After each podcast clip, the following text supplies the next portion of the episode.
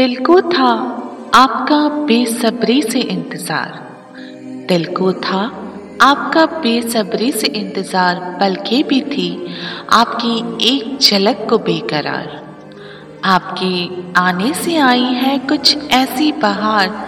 आपके आने से आई है कुछ ऐसी बहार कि दिल बस मांगे आपके लिए खुशियाँ बेशुमार। तो इन्हीं खुशियों को थोड़ा सा आपकी तरफ़ उछालते हुए स्वागत करती हूँ मैं। ऋतु रॉय, आपका अपने शो में जिसे कहते हैं हम, ज़िंदगी से ब्रेकअप। आज हमें सुनाने वाली हैं अनन्या अपनी कहानी, जिससे बहुत कुछ सीखने की हमें ज़रूरत है। हर शख्स को सीखने की ज़रूरत है। अनन्या मुंबई में रहती हैं और एक हाउसवाइफ ही है मोस्टली आस पड़ोस के बच्चों को थोड़ा बहुत ट्यूशन पढ़ा देती है, पर अब स्कूल में टीचिंग की जॉब नहीं करती, जो कि चार साल पहले तक कर रही थी।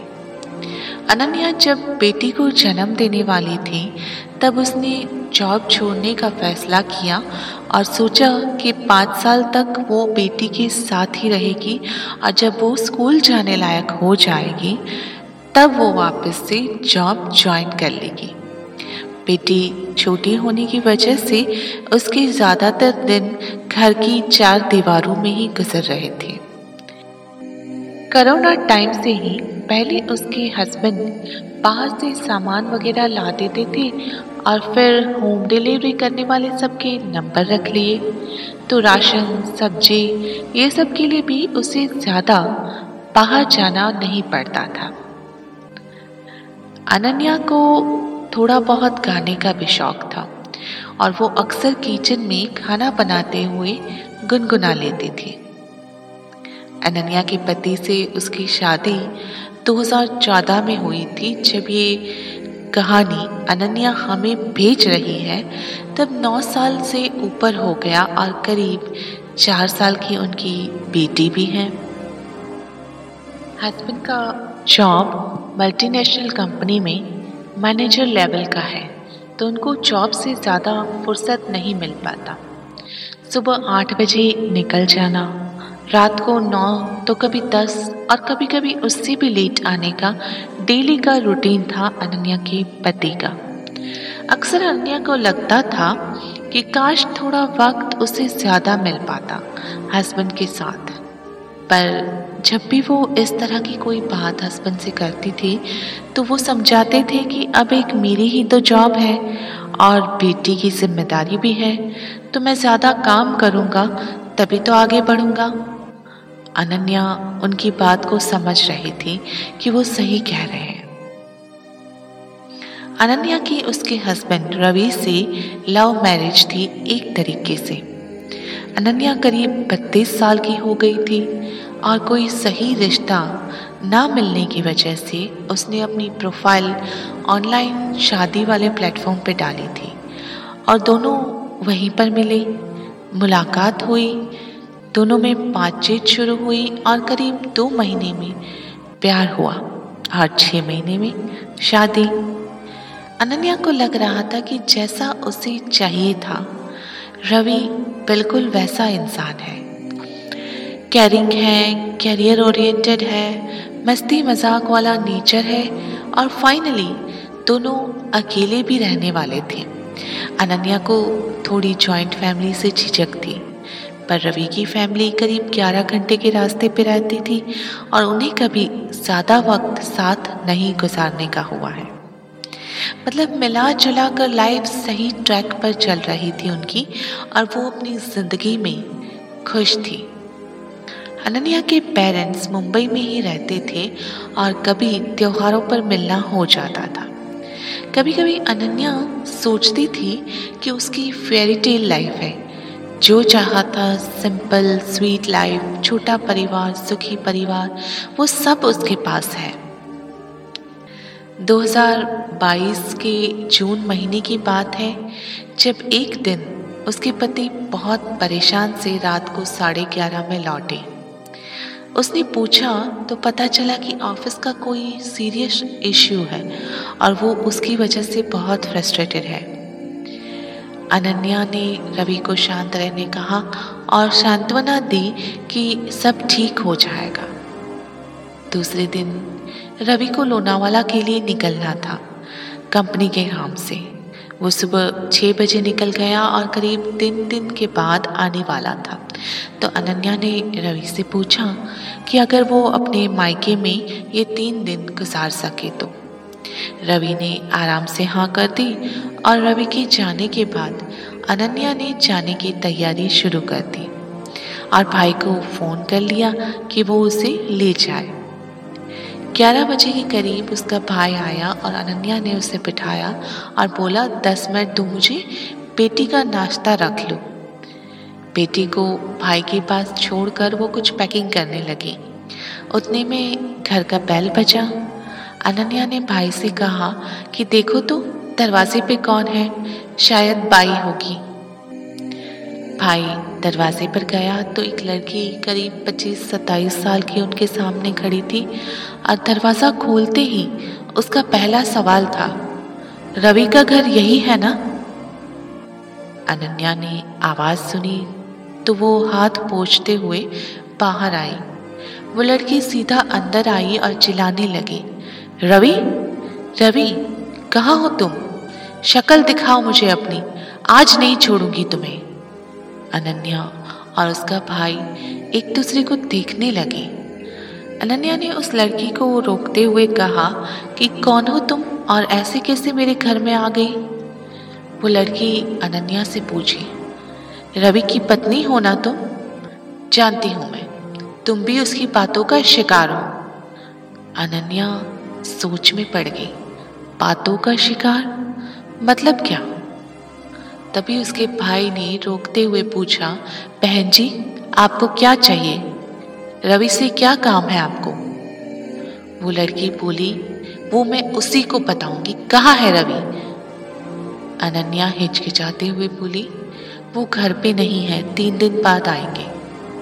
वो लड़की गुस्से में अनन्या की तरफ़ घूमते हुए बोली अच्छा तो वो अब शहर छोड़कर भाग गया। पाताल में भी छुप जाए ना तो मैं उसे ढूंढ के निकालूँगी और उसका वो हाल करूँगी ना कि वो बचेगा नहीं। अनन्या के सर पे पसीना छूटने लगा। उसे समझ नहीं आ रहा था कि ये क्या बोल रही है। उतने में अनन्या के भाई ने उस लड़की को बोला, बहन जी, आप शांत हो जाइए और शांति से बताइए कि क्या बात है। उस लड़की को सोफा की तरफ़ इशारा करते हुए उसके भाई ने कहा। वो लड़की अनन्या और उसके भाई को दो मिनट देखी और फिर सोफा पर बैठी। फिर पूछी कि आप कौन हो? अनन्या के भाई ने अपना परिचय देते हुए कहा कि मैं अनन्या का भाई हूँ। और आप? उस लड़की ने कहा, मेरा नाम तेजस्वी है। और मैं रवि के साथ एक ही ऑफ़िस में काम करती हूँ।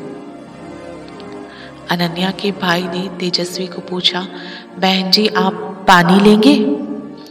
तेजस्वी ने ना में सर हिलाया। अनन्या उसके पास आकर बैठी और पूछी, क्या बात है? आप रवि से किस बात पर नाराज़ हो? तेजस्वी अनन्या की तरफ़ देखी और बोली कि मैं जो बोलने वाली हूँ ना, उसकी वजह से तुम्हारे पाँव के नीचे से ज़मीन निकल जाएगी। पर अब तुम्हारे लिए ये जानना ज़रूरी है। अनन्या का डर अब बढ़ने लगा था। उसे समझ नहीं आ रहा था कि तेजस्वी ऐसी कौन सी बात करने वाली है। तेजस्वी ने बताया कि करीब चार साल से उसके और रवि के प्रेम संबंध थे। और उसे पता था कि रवि शादीशुदा है, फिर भी वो अपनी मर्ज़ी से रवि के साथ थी। अनन्या के पाँव तले से जैसे सही में ज़मीन निकल गई। उसने अपने भाई की तरफ़ देखा। भाई ने अनन्या को शांत करने उसके कंधे पे हाथ रखा और पूछा, अगर आप जानती थी तो आपको ये नहीं करना चाहिए था। और सब जानते हुए किया तो फिर यहाँ क्यों आई हो आप? तेजस्वी ने बोला, मैं जानती थी उसकी पत्नी है और बेटी है, पर मैं ये नहीं जानती थी कि मेरी बहन की कोख में पलने वाला बच्चा उसका है. अनन्या चौंक कर सोफा से उठ गई और पूछ पड़ी, क्या? तेजस्वी ने उसे बोला हाँ मेरे घर अक्सर रवि आता जाता था। शाम को ऑफ़िस से सात बजे सात घर आते थे और अक्सर दो तीन घंटा वो वहीं रुकता था। मेरे साथ उसने एक अलग दुनिया बसा रखी थी, ये कह सकती हो तुम। पर अभी दस दिन पहले मुझे पता चला कि मेरी छोटी बहन जो पहले, पिछले दो महीने से मेरे साथ रहने आई है, वो प्रेग्नेंट है। और आज उसने मेरे डांटने पर बताया कि वो बच्चा किसका है। मेरे भी पाँव के नीचे से ज़मीन निकल गई जब मुझे पता चला कि वो रवि का है। मेरी बहन मुश्किल से 21 साल की है, रवि को तो मैं छोड़ूँगी नहीं इस हरकत के लिए। अनन्या का सर चकराने लगा और वो गिर पड़ी। जब वापस उसकी आँख खुली तो तेजस्वी जा चुकी थी और उसका भाई उसे पानी पिला रहा था। अनन्या ने उठते ही पूछा, क्या मेरा सपना था या वो लड़की सच में आई थी? उसके भाई ने सर हिलाते हुए कहा हाँ वो आई थी। अनन्या ने फटाक से पूछा, चली गई वो? भाई ने फिर हाँ में सर हिलाया। अनन्या उठी और रवि को फ़ोन लगाने लगी। चार बार रिंग होने के बाद रवि का फ़ोन स्विच ऑफ़ हो गया। अब अनन्या का दिल मायके जाने का नहीं था। उसने भाई को बोला कि तुम जाओ, मैं नहीं आऊँगी। भाई को फ़िक्र होने लगी थी अनन्या की। भाई ने घर पे मम्मी पापा को सारी बात बताई और अनन्या के मम्मी पापा घर आए। सब बैठकर इस पर चर्चा करने लगे। अनन्या ज़्यादातर चुप रही। बस एक ही बात उसने कही कि एक बार रवि से बात कर ले, फिर सच झूठ का पता चल जाएगा। अनन्या के मम्मी पापा वहाँ रुके, अनन्या के पास, और भाई घर चला गया। दो दिन हुए रवि का एक बार भी फ़ोन नहीं आया और जितनी बार अनन्या ने कोशिश की, रवि का फ़ोन स्विच ऑफ़ ही आया। अब अनन्या इंतज़ार कर रही थी कि रवि आएगा। घर उसके बाद उससे बात करूँगी। तीन दिन का बोला था और अब तीन दिन हो चुके थे, पर रवि नहीं आया। छह दिन यूँ ही गुजर गए। अनन्या के पापा ने पुलिस कंप्लेन करने को कहा। रवि, कहीं कोई प्रॉब्लम में ना हो ये सोचकर, अनन्या को पहले तो मन नहीं किया, पर जब पापा ने समझाया तो अनन्या अपने पापा के साथ पुलिस स्टेशन गई, बेटी को माँ के पास घर छोड़कर।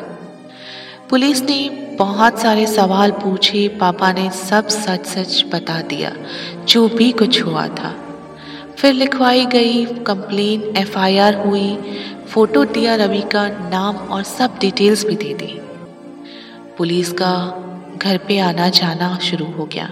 पूछताछ शुरू हो गई और अनन्या की आँख से आँसू बहने लगे थे। वो समझ नहीं पा रही थी कि उससे क्या और कहाँ गलती हुई। कैसे उसकी खुशहाल ज़िंदगी अचानक से इतनी बदल गई।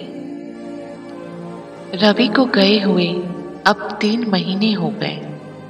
बीच में एक बार उसने अपने बैंक से सारे पैसे निकाल लिए थे, पुणे शहर के किसी ब्रांच से, लेकिन फिर उसके बाद कहीं कुछ भी पता नहीं चला।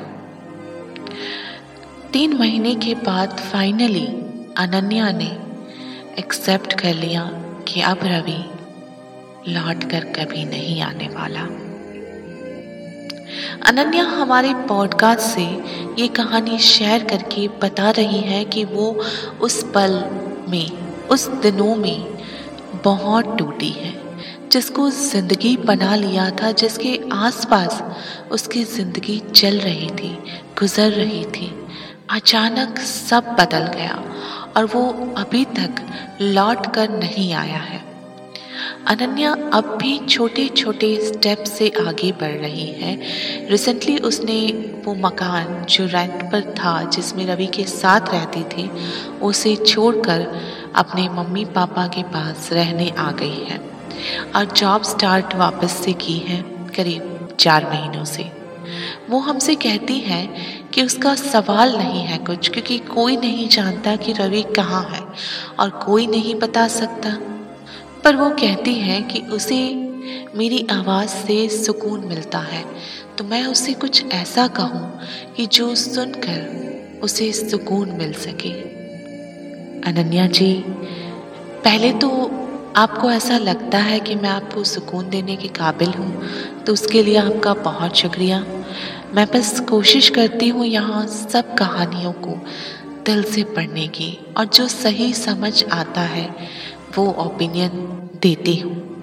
यूजुअली जब किसी से प्यार में ऐसी सिचुएशन की बात होती है तो मैं कहती हूँ कि मूव ऑन कर लो, खुद के लिए जीना सीखो। पर आपने तो शादी की थी, और एक पति, एक पिता जब इस तरह बीच मझदार बिना कोई बात के छोड़कर चला जाए, तब मैं आपको क्या मोटिवेशन दूँ? ये मैं खुद नहीं समझ पा रही हूँ। बस इतना कहना चाहती हूँ आपसे जो बन पड़ता था as a wife as a mother आपने सब किया। जॉब छोड़ के कैरियर भूल के भी आपने बेटी को संभाला। पति के वक्त ना देने पर आपने उसको समझने की कोशिश की। मतलब आपने कहीं कुछ गलत नहीं किया। और जब आपने सब सही किया है और फिर भी उस इंसान को इतनी कदर नहीं हुई आपकी कि आपको, आपका होकर वो रह सके तो फिर उस जैसा इंसान आपको डिजर्व नहीं करता था। उसमें तो इतनी तमीज भी नहीं थी कि कहीं से फ़ोन करके आपको सच बता सके। बेवफा तो वो था ही, लेकिन कायर भी था। कहीं ना कहीं पता नहीं आपको अच्छा लगे या नहीं लगे, पर ऊपर वाला जो करता है ना अच्छा करता है। और आपके साथ भी अच्छा ही हुआ है, उस इंसान के साथ अगर आप पूरी ज़िंदगी भी गुजार देते ना तो भी वो आपका नहीं हो पाता। और जिस तरह की कायरता उसने एक फ़ोन भी ना करके दिखाई है ना आपकी बेटी जो अभी दुनिया समझना शुरू की कर रही है, वो ऐसा बाप डिजर्व नहीं करती है। उस जैसे बाप से तो बाप का ना होना ही बेहतर है, कहूँगी मैं। अनन्या जी, मैं आपसे बस यही कहूँगी कि ठीक है, बुरा लगता है। बहुत बुरा लगता है, आँसू भी बहते हैं और दर्द भी होता है। पर संभलना तो है ना हमें खुद को। आज संभाले या कल, आपके घर वाले आपको सपोर्ट करेंगे, पर खुद को संभालना तो आपको ही है। बेटी को भी संभालना है और बहुत खूबसूरत ज़िंदगी उसे देनी है। मुरझाया हुआ फूल किसी को खुशी नहीं दे सकता। इसके लिए आपको खुलकर हंसना पड़ेगा। वापस ज़िंदगी को गले लगाना पड़ेगा और खिलना पड़ेगा।